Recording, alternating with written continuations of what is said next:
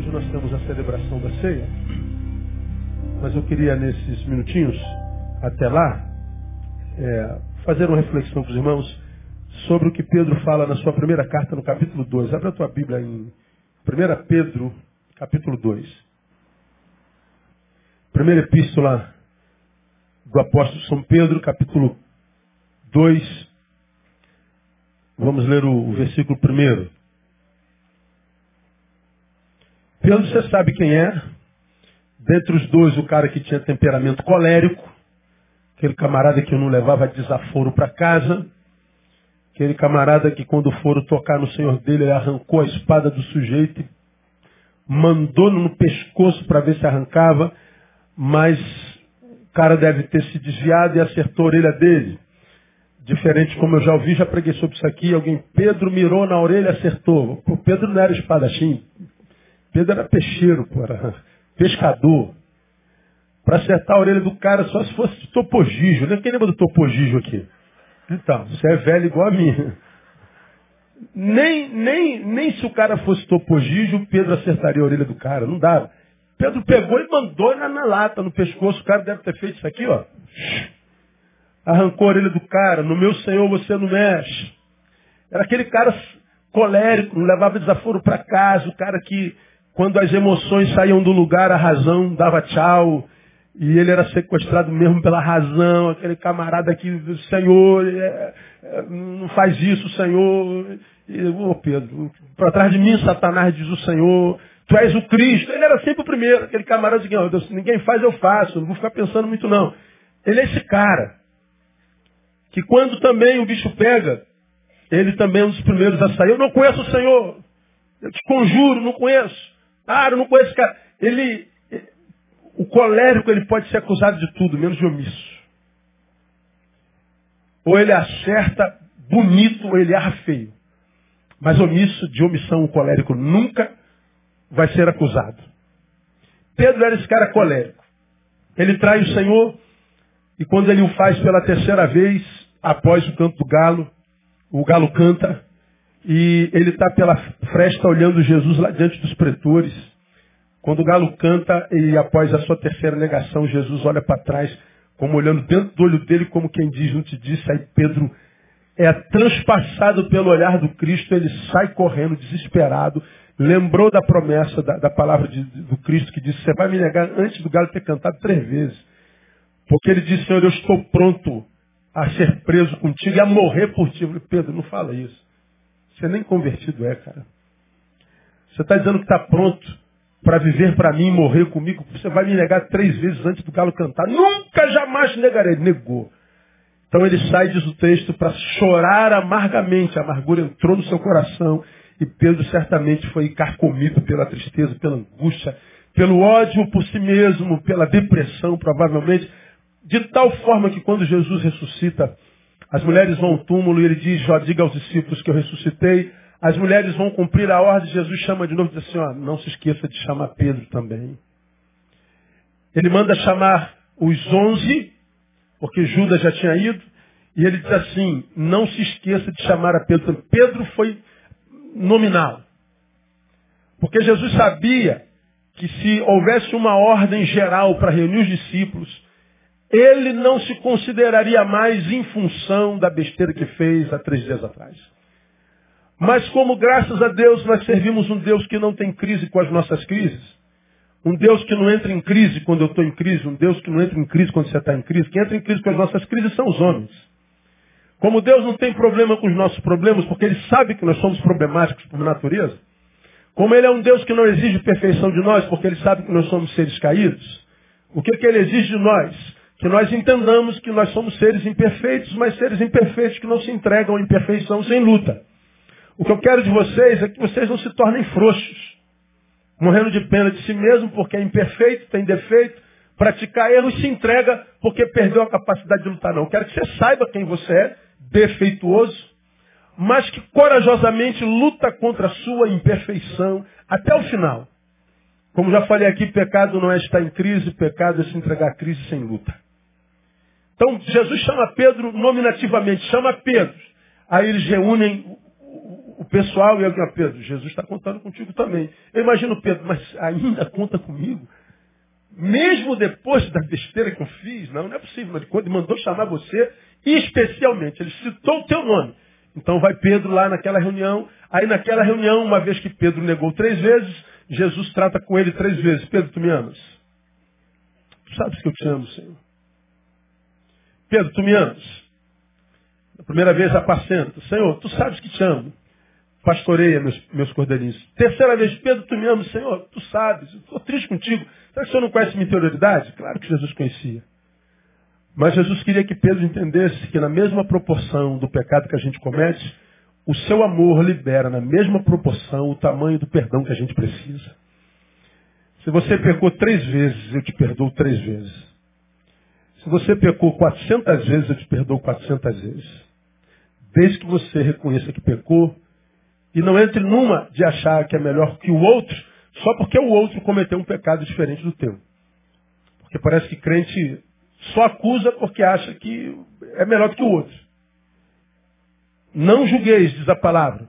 Por quê? Porque o pecado que teu irmão comete é um pecado diferente do teu, mas é pecado igualzinho ao teu.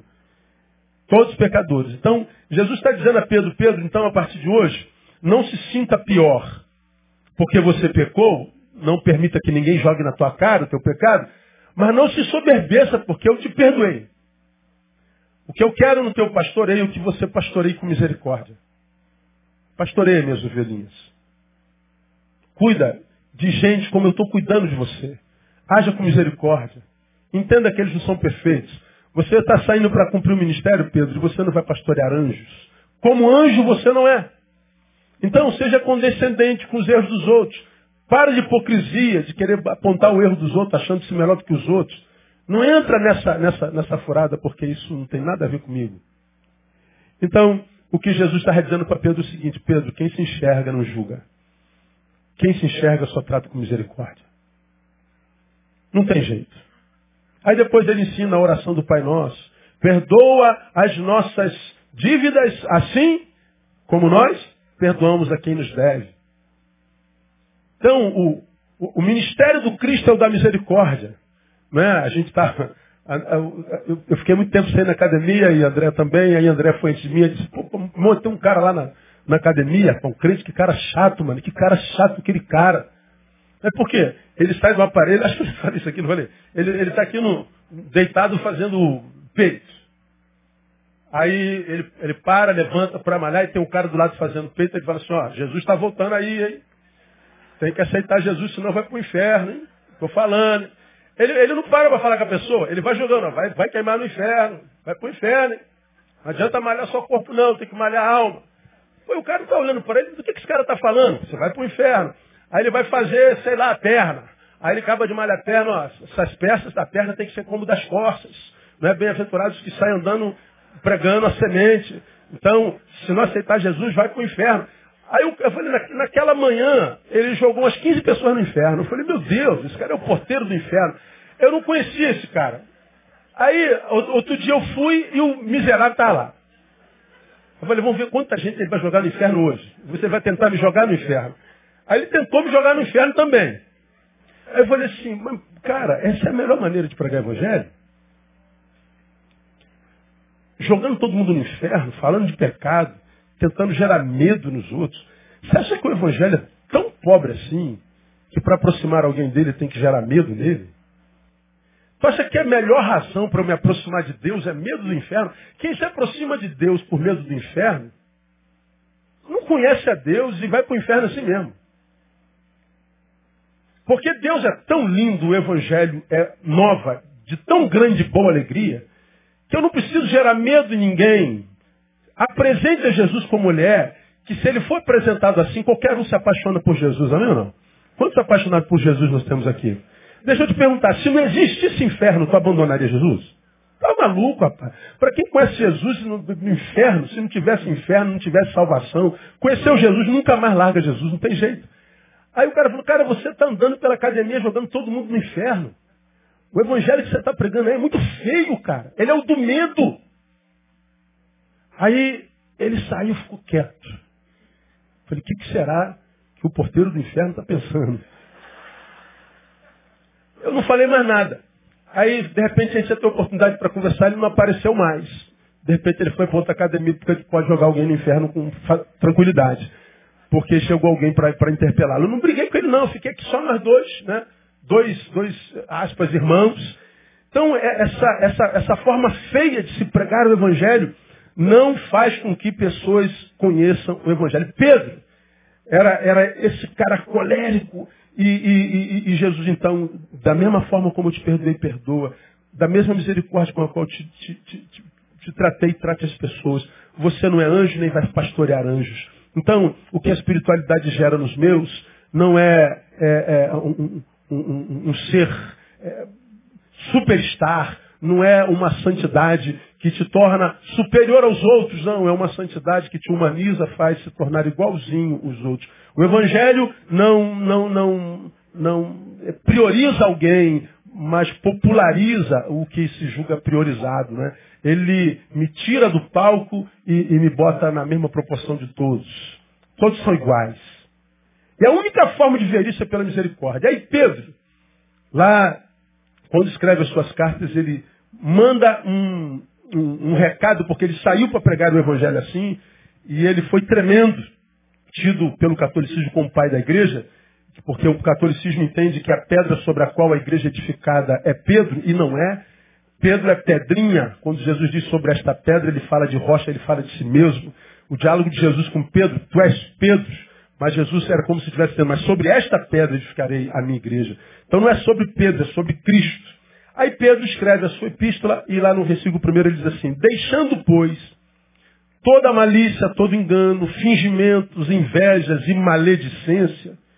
Desejai como meninos recém-nascidos o puro leite espiritual. Para quê? A fim de poder, por ele crescerdes para a salvação, se é que já provastes que o Senhor é bom. Veja, Pedro escreve a sua missiva, sua carta. Entende-se que ele está escrevendo para salvos. Mas ao mesmo tempo, no versículo terceiro, ele diz assim, ó, se é que vocês são salvos. Então Pedro está dizendo assim, ó, eu escrevo para vocês, da parte do Espírito, sem saber quem são vocês em essência. Eu estou cumprindo a missão. Eu acredito no que vocês estão me dizendo, são salvos. Mas se são mesmo, só vocês e Deus é quem sabe. Mas, imaginando que vocês sejam salvos, ele está dizendo, desejai, deixem toda malícia, engano, fingimento, inveja, maledicência e desejem, como meninos recém-nascidos, o puro leite espiritual. Para quê? Para que vocês possam crescer para a salvação. Então Pedro começa dizendo, eu não sei da vida de vocês, cada um sabe de si. Você e Deus sabem de você. Agora, se você é quem diz ser salvo, portanto essa carta é para crente, o que, que deve habitar em você enquanto uh, objetivo, enquanto alvo, a deixar um, um modus vivendi que eu desenvolvia antes da salvação. E como é deixar esse modus vivendi? É deixar malícia, engano, fingimento, inveja, maledicência. E não só deixar isso, ou seja, deixar as práticas mais, mas desejar algo bom. Desejar o quê? Como menino recém-nascido por leite espiritual. E para que, que eu deixo a prática ah, de outrora? Desejo agora como menino recém-nascido leite espiritual. Eu faço isso para que eu possa crescer para a salvação. Ou seja, quando nós somos salvos em Cristo, nós iniciamos uma jornada que na qual nós temos a obrigação de crescer. Cresçamos para a salvação. Lembrando do que diz lá atrás no Velho Testamento. O temor do Senhor é o quê? O princípio da sabedoria. Então o que, que Pedro está dizendo? Você quando aceita Jesus, você não está tá completo, você não está pleno. Quando você aceita Jesus, você já me viu pregando isso aqui, você está pronto para morrer, mas não quer dizer que você está pronto para viver. Aceitou Jesus? Aceitei. Está salvo, morre e vai para o céu. Mas não quer dizer que enquanto você não morre, você está pronto para a vida. Você está no início, você é um recém-nascido. Você ainda não tem músculos espirituais, você não tem neurônios espirituais. Você não tem maturidade espiritual. Então pode ser que mesmo salvo, porque eu não busco crescimento na salvação, continue menino, eu vou passando pela vida, embora a eternidade esteja garantida, eu vou passando pela vida em vergonha, vou passando pela vida em derrota, vou passando pela vida, como eu costumo chamar, de, por, por interrupções de processo. Nada do que eu, com, com, eu começo acaba. Eu vou sendo interrompido o tempo inteiro. Eu vou sendo a, a, parado o tempo inteiro. Eu não tenho, como você me ouve falar, 20 anos a bênção da longevidade, da permanência. A minha vida vai ser uma, uma, uma completa sucessão de interrupções. E por que, que pessoas são tomadas por completas ah, interrupções, sucessivas interrupções? Porque não cresce. Está salvo, irmão. Morre e vai para o céu. Mas, se não crescer espiritualmente, vai continuar como esse menino que é levado por vento de doutrina, é levado por cada meme no Facebook, é, é desconstruído por cada crítica de terceiro, é, é, tomado por apostasia, por falta de oportunidade, é gente que vai viver sempre aquém da sua possibilidade, gente que nunca se torna um homem à estatura de um varão perfeito, um varão valoroso. Pedro está dizendo, vocês precisam, como meninos recém-nascidos, desejar o puro leite espirituais. Espiritual. Aí se a gente fosse falar sobre desejos, ah, eu não tivesse citado esse versículo, e perguntasse assim, quantos aqui tem sonhos? Sonho é um desejo. Aí todo mundo levantaria a mão. E se eu perguntasse qual é o teu maior sonho, eu tenho certeza que 90% de nós ia falar de um sonho material. A gente ia falar de um projeto pessoal. A gente ia falar de um desejo que a gente tem desde garoto. Dificilmente nós nos referiríamos a um desejo espiritual. Bom, e eu não estou chutando. Basta que a gente veja o tipo de vida que a gente vive no caminho. Cada um vivendo a sua própria vida, tentando se dar bem, ganhar o seu dinheiro, buscar o seu lugar no mundo, ser famoso, próspero. Quase nunca nós temos sonhos espirituais. Quase nunca nós olhamos para o ser que nós somos, não esse que nós temos, que é o corpo, que é o ser é, coletivo. Estou falando do ser subjetivo, aquele que nós somos e que ninguém sabe que nós somos, aquele que nós somos e que ninguém conhece, aquele que nós somos lá onde não dá para fotografar, onde não dá para filmar, aquele que nós somos enquanto seres subjetivos, subjetividade, individuação. Aquele que nós somos e que não há par, não há igual. Esse ser que nós somos, de fato, de verdade, não esse, por exemplo, que eu sou aqui no púlpito, o pastor Neil, o ungidão, o famosão, não, não, não, isso aqui é uma, isso aqui é uma besteira. Isso aqui só existe na cabeça de outro. Mas eu estou falando daquele que ninguém conhece, que eu sou, como você me ouve falar, quando não tem ninguém olhando para mim. Lá onde habitam minhas crises, meus medos, meus temores, meus defeitos. Onde, onde, onde fui alcançado enquanto pecado no mau caratismo, no desejo equivocado. Onde, onde se aloja a, a, a, o desejo de reconhecimento, minhas caras, minha, minha, meu ódio, minha ganância. Lá naquele ser, naquele ser que eu sou, que você é. Tem desejo espiritual aí mesmo? Diante daquele que conhece as entranhas da nossa alma, diante daquele que conhece os caminhos de cada neurônio nosso, existe desejo espiritual em nós. Bom, eu diria como Pedro, é, cada um sabe de si, né? Cada um sabe de si. Pedro diz que nós devemos desejar o leite espiritual como um menino recém-nascido. Bom, como é que o menino recém-nascido deseja o leite espiritual, cara? Quando o bebê está com fome, o que, que ele faz? Mama não, antes não. O que, que ele faz? Chora. E se você demorar a dar o leite, o que, que ele faz? Berra. E se você não der o leite, cara, ele não vai parar de chorar, ele vai morrer chorando, ele vai, nossa, ele vai ele bota a boca no trombone, não tem, cara. Dá uma, dá uma chupeta. Ah, chupa, para de chupeta, para de palhaçada, pô. Quero é bico de peito, pô. Que chupeta. Não, não tem papo, não tem diálogo. Se o bebê tiver com fome, não tem diálogo.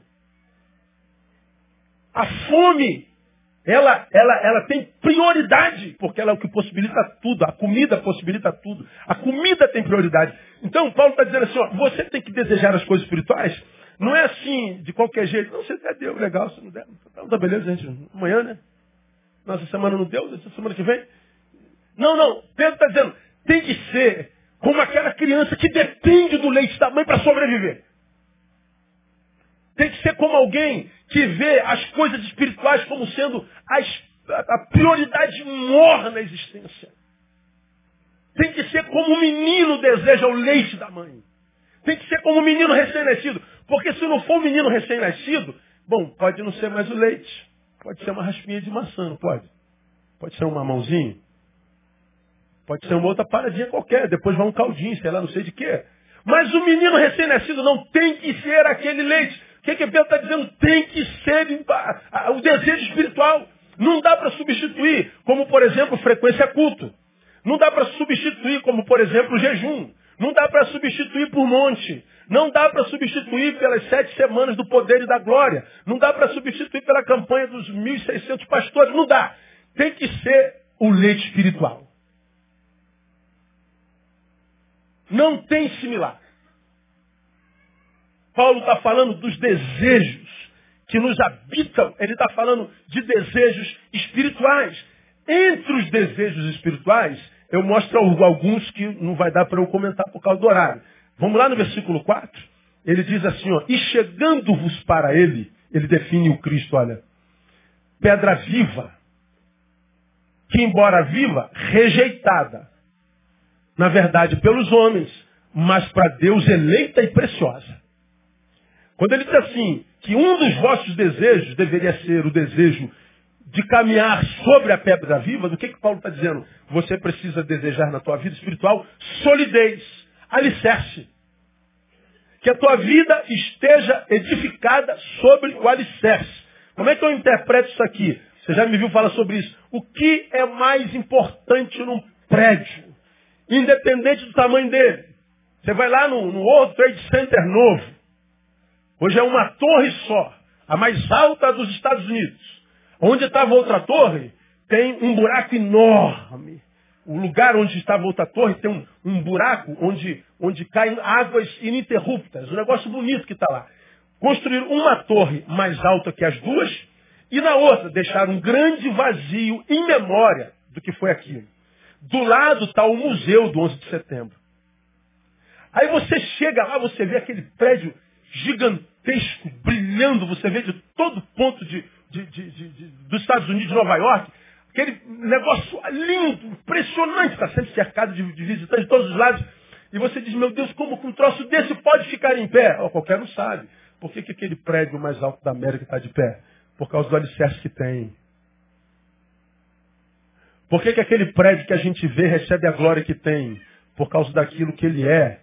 Embaixo daquele prédio ninguém vê. Aquele prédio só tem glória porque o que não se vê nele é sólido. O que não se vê nele é firme. Foi construído com o melhor material. Ou seja, o, o que aparece só pode ser honrado por causa daquilo que não aparece. Porque que tantas vezes nós somos, como acabei de falar, somos interrompidos. Nossa vida é humilhada, nossa vida não, não supera as adversidades, as angústias, as dores, as humilhações. Por que, que o prédio que nós fomos construídos para Deus tomba? Por causa das áreas da nossa vida que não aparecem. Daquilo que ninguém sabe nos habita e é sobre o que nós estamos edificados. Mas Deus sabe. Por isso que muitas vezes nós vemos pessoas, por exemplo, tristes com Deus. Pô, Deus, Deus eu estou chateado com o Senhor, eu estou aborrecido com o Senhor. Por quê? Porque essa irmã, esse irmão é tão abençoado, esse irmão é uma coluna na tua casa, esse irmão é tão fiel, mas a vida dele é tão desgraçada. Por que, o Senhor não abençoa essa vida? Deus responderia, porque você acha que eu devo abençoá-lo pelo que os teus olhos veem. Mas é exatamente o contrário, meu servo. Eu abençoo por causa daquilo que os teus olhos não veem. Eu não abençoo o prédio, eu abençoo o alicerce. Eu te abençoo em função daquilo que ninguém sabe a teu respeito. Eu te abençoo em função daquilo que eu e você sabemos a respeito de si mesmo. Eu te abençoo não em função daquilo que você é na igreja, diante dos olhos do pastor, do teu irmão. Eu não te abençoo em função da tua pessoal performance no púlpito. Eu te abençoo em função daquilo que você é quando não tem ninguém olhando para você, como você já ouviu aqui muitas vezes. Pedro está dizendo, deseje como menino espiritual, leite espiritual. E quando o menino espiritual deseja leite, ele deseja solidez. Ele deseja, não, o que Deus pode fazer de mim enquanto prédio visível. Portanto, não é honra, glória, fama. Não é construção, não é bênção. Deus, antes disso tudo, para que eu não perca tudo isso, me ajuda a trabalhar minhas entranhas. Me ajuda a trabalhar aquela área que ninguém sabe, mas eu e você sabemos que ainda está doente. Me ajuda a tratar das minhas fraquezas. Minha mulher nem imagina que há em mim. Meu pai, meu Deus do céu, se meu pai souber, Deus, me ajuda a trabalhar meus alicerces. Me ajuda a trabalhar o que eu sou só diante dos teus olhos. É disso que Pedro está falando. Porque senão, irmãos, a gente vai, vai, vai vivendo a vida como que se. Vamos botar uma pedra sobre isso? Não se coloca pedra sobre pecado, não adianta. Não se coloca pedra sobre mau caratismo, não se coloca pedra sobre defeitos das nossas entranhas. Não se finge que não se vê um defeito no alicerce.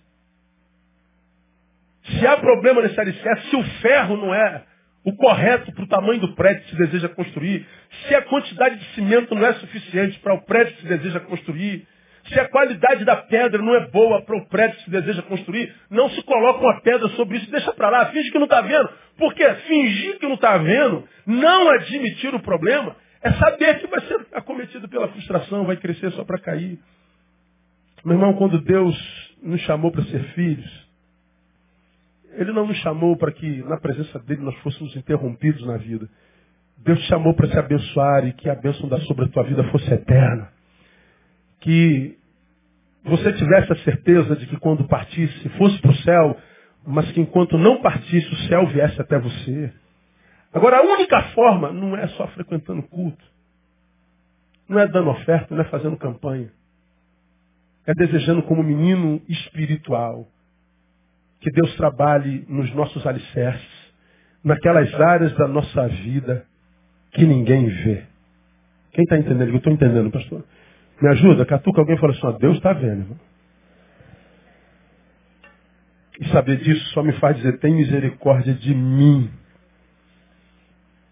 Quando a gente pensa nesse ser que nós somos e ninguém sabe, a gente entende quando o sábio disse, é, é, como é que ele disse lá?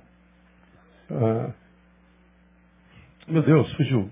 Misericórdia se renova cada manhã, como é que começa? Ah. As misericórdias do Senhor se renovam a cada manhã. São a causa de não sermos consumidos. Por que, que nós ainda não fomos fulminados? Misericórdia do Senhor. Não é porque a gente é bom, não. É a misericórdia do Senhor. Alicerce sólido. O que mais que Pedro está dizendo para a gente desejar como hino espiritual? Versículo 5 está dito lá. Vós também, quais pedras vivas, sois edificados casa espiritual. Nosso desejo deveria ser de habitação. Eu quero ser uma habitação dessa pedra viva. Ele é alicerce, mas esse alicerce também é habitante. E tentar é, tornarmos-nos uma habitação do Senhor não é fácil no dia de hoje, não. Porque hoje é muito fácil a gente ser tomados por moradores cujo nome, por exemplo, é ódio. Nós somos habitação de angústia, de indignação. Nós somos habitação de raiva, de desânimo. Nós somos habitação de inveja. Nós somos habitação de hipocrisia. Nós somos habitação de tudo que é coisa ruim. Essas coisas ruins que Pedro diz no versículo primeiro, a gente tem que delas se livrar. Maledicência, malícia, engano, fingimentos, invejas.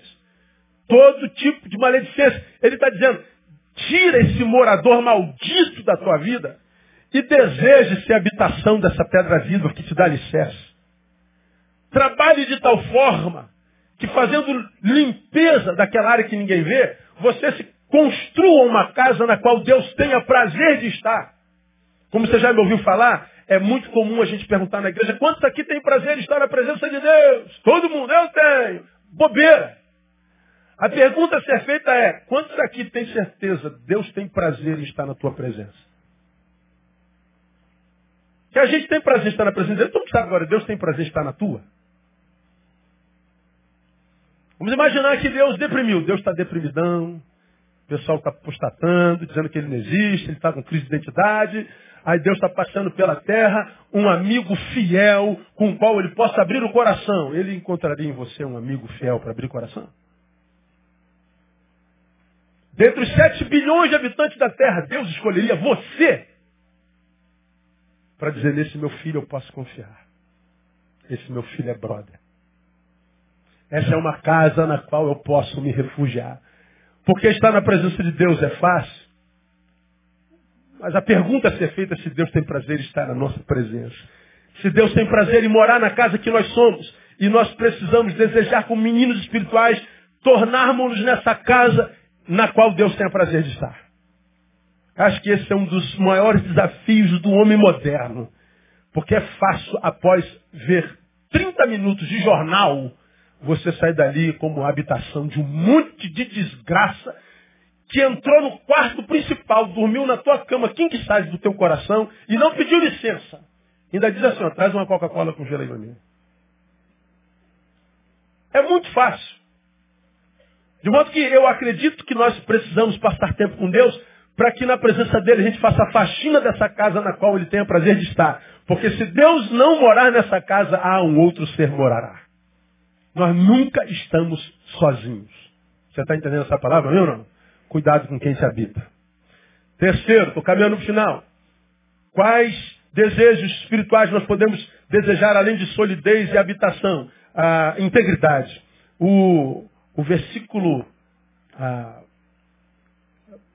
primeiro, que diz que a gente tem que deixar malícia, engano, fingimento, inveja, toda maledicência, ele está dizendo assim, cara, seja íntegro. Lá no 11 ele diz, amados, exorto-vos como peregrinos forasteiros que vos habitem e vistanhas das concupiscências da carne, as quais combatem contra a alma, tendo o vosso procedimento correto entre os gentios, para que naquilo em que falam mal de vós, como de malfeitores, observando as vossas boas obras, glorifiquem a Deus no dia da sua visitação.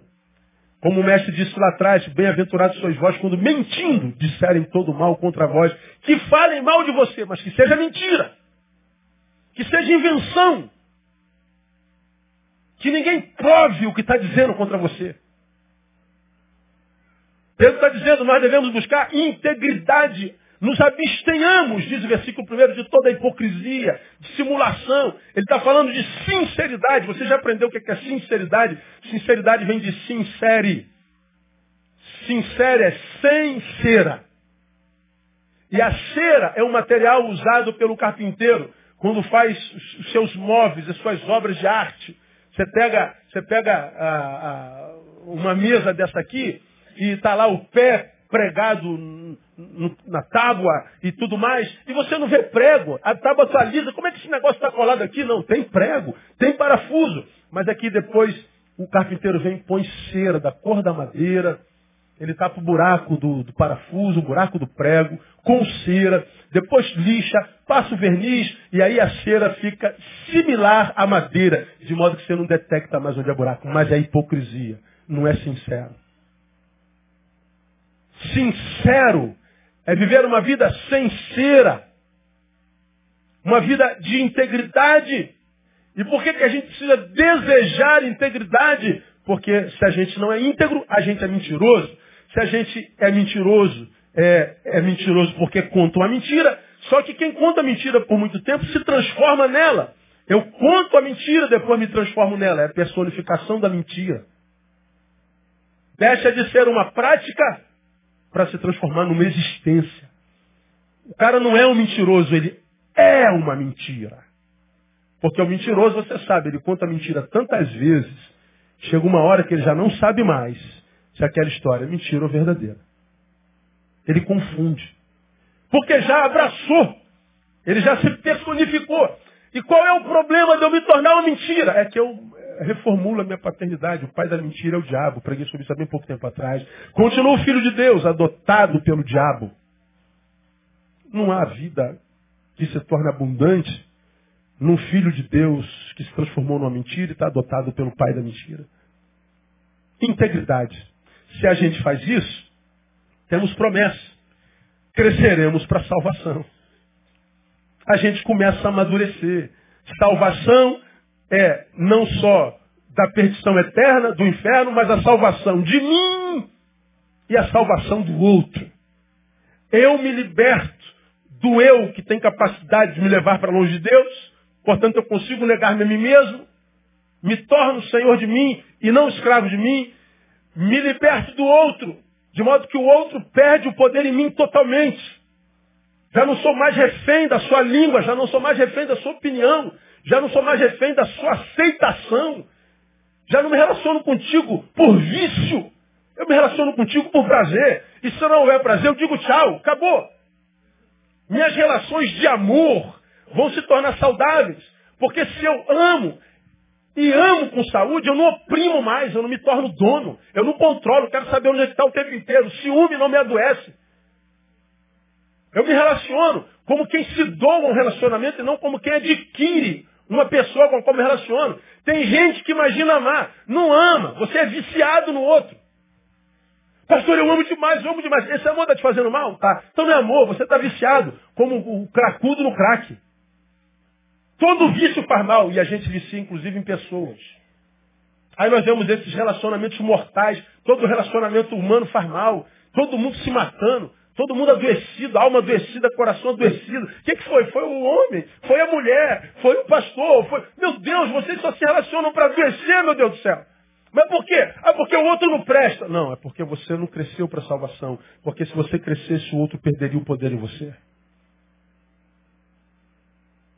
Para quem cresceu espiritualmente, a solitude não é um problema. Solidão não é possibilidade. Porque para quem cresceu espiritualmente, você se torna aquele que você é no coração de Deus, a tua vida vai ser atraente. Você vai atrair gente boa. Não conhece solidão quem cresceu para a salvação.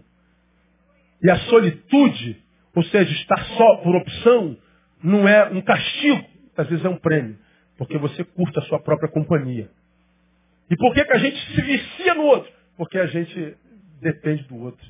Preciso crescer para a salvação. Segundo, se eu faço isso, nós vamos ser verdadeiros sacerdotes do Altíssimo, diz o versículo 5. Vós também com as pedras vivas sois edificados como casa espiritual, para quê? Para ser de sacerdócio santo. Sacerdócio é promessa feita apenas às pedras vivas. Se a pedra é viva, eu para continuar vivo, eu tenho que me relacionar com outras pedras vivas. Pedra sobre pedra faz uma casa. Essa casa que eu sou com meu irmão, pedra sobre pedra, é uma casa que se torna espiritual e Deus então habita entre nós, na comunhão do seu povo. Se esse povo vive comunhão porque os seus indivíduos se tornaram pedras vivas, esse povo que comunga e só faz bem ao outro, é alguém que Deus faz sacerdote. É alguém que Deus dá graça de viver a bênção do sagrado. Sacerdote vem de sacer, sagrado. Viver espiritualidade saudável. Viver uma espiritualidade que gere vida na vida até o fim da vida, nos impeça de morrer antes da morte chegar. Uma espiritualidade que não é mais discursiva e nem performática. Aí não há mais, não precisa mandar mais de terno, de gravata o tempo inteiro. Não precisa ser o que a tua instituição diz que você é, despersonalizado. Não, não, não precisa usar uniforme. Você pode ser quem você é em Jesus de Nazaré. Você pode fazer parte da sua tribo. Você não vai ter mais crise de personalidade. Você não vai ser mais um Mauricinho se você não for. E nem vai ser um underground se você não for. Você vai ser o que você é na mente, no coração do Pai. Aí não precisa mais ah, você está aqui na igreja e aí você tem que usar terno e gravata. Aí você vê um visitante que veio com dread, com a motinha dele ali atrás. Não, você está de dread não está de moto. Dificilmente está dentro. Tira o dread dele. Mas ele está com rabo de cavalo, agora dá para ter moto. Aí ele está com a moto lá do lado e você ama rabo de cavalo, mas está com a cabeça raspada porque o pastor Neil tem cabeça raspada e todo mundo amigo tem que raspar a cabeça. Aí você tem cabeça raspada e morre de inveja do rabo de cavalo do cara. Agora, quando você amadurece em Cristo, você é quem você é. Porque independente de como você seja, o que você seja, você vai ser para a glória do Senhor. Não vai ser por causa do pastor, por causa do vizinho, por causa de ninguém. Você não vai viver crise de personalidade nem de identidade. Seremos sacerdotes, viveremos o sagrado de verdade. Por último, no versículo 9, mas vós sois a geração eleita, sacerdócio real, a nação santa, povo adquirido, para que anuncieis as grandezas daquele que vos chamou das trevas para a sua maravilhosa luz. Te chamou das trevas para a maravilhosa luz. Se eu busco o leite espiritual como menino recém-nascido, eu cresço para a salvação, me torno sacerdote e, por último, vou viver a vida inteira debaixo da luz do Todo-Poderoso. Você não conhece mais treva.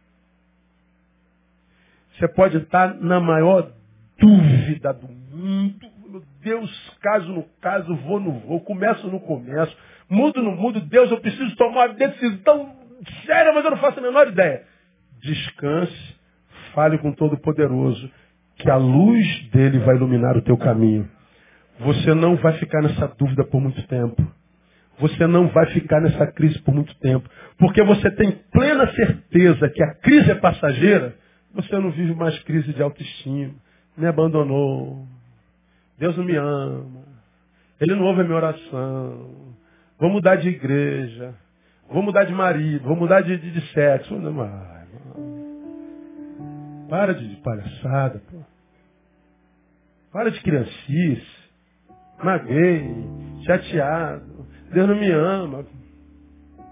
Por que Deus não te ama? Porque está em trevas. Tu não sabe o que fazer, aonde ir, como ir, de que forma, com quem. Sabe nada, está perdido no mundo. Mas por que está perdido no mundo? Porque está em trevas. A, a, luz de Deus é promessa dele. Agora, tem que desejar como menino espiritual o leite espiritual. Senão é viver alto engano. Meus irmãos, eu, eu não, não digo com, com alegria, mas eu não conheço um povo mais longe de Deus do que esse povo que se diz de Deus. Eu não encontro tanta mediocridade em povo nenhum como o nosso. Impressionante. Ah, mas no mundo também tem, tem, mas eles não têm discurso de vitória. Eles não têm discurso de que eu sou de Deus. Eles não têm discurso de que nós somos nação santa. Não tem discurso de nada. Nós somos discursivos. Nós somos marrentos. Nós somos blá blá blá. Agora na prática, você vai na prática. Você vai lá nos frutos, na essência, no âmago, no cerne. Você vê pouca verdade. E nós não temos nada a ver com isso. Só estou citando. Pedro começa a sua carta e diz, se é que vós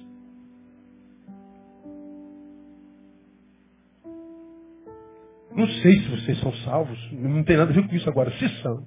Então, é, nessa manhã, diante do elemento vinho, pão, que a gente celebra a ressurreição do Todo-Poderoso, aquele que morreu a nossa morte para que nós vivêssemos a sua vida. Se ele morreu minha morte, nós temos capacidade de vivermos a sua vida. E se isso é uma capacidade dentro de nós, lutemos, trabalhemos para que a gente deixe de ser menino, para que a gente cresça para a salvação, que a gente tenha certeza de que o inferno não é mais um discurso, não precisa nem pensar nele. Esquece, isso é bobagem, porque não tem mais nada a ver contigo. Você está caminhando para o céu porque está seguindo o Cordeiro de Deus. Você está liberto de si mesmo.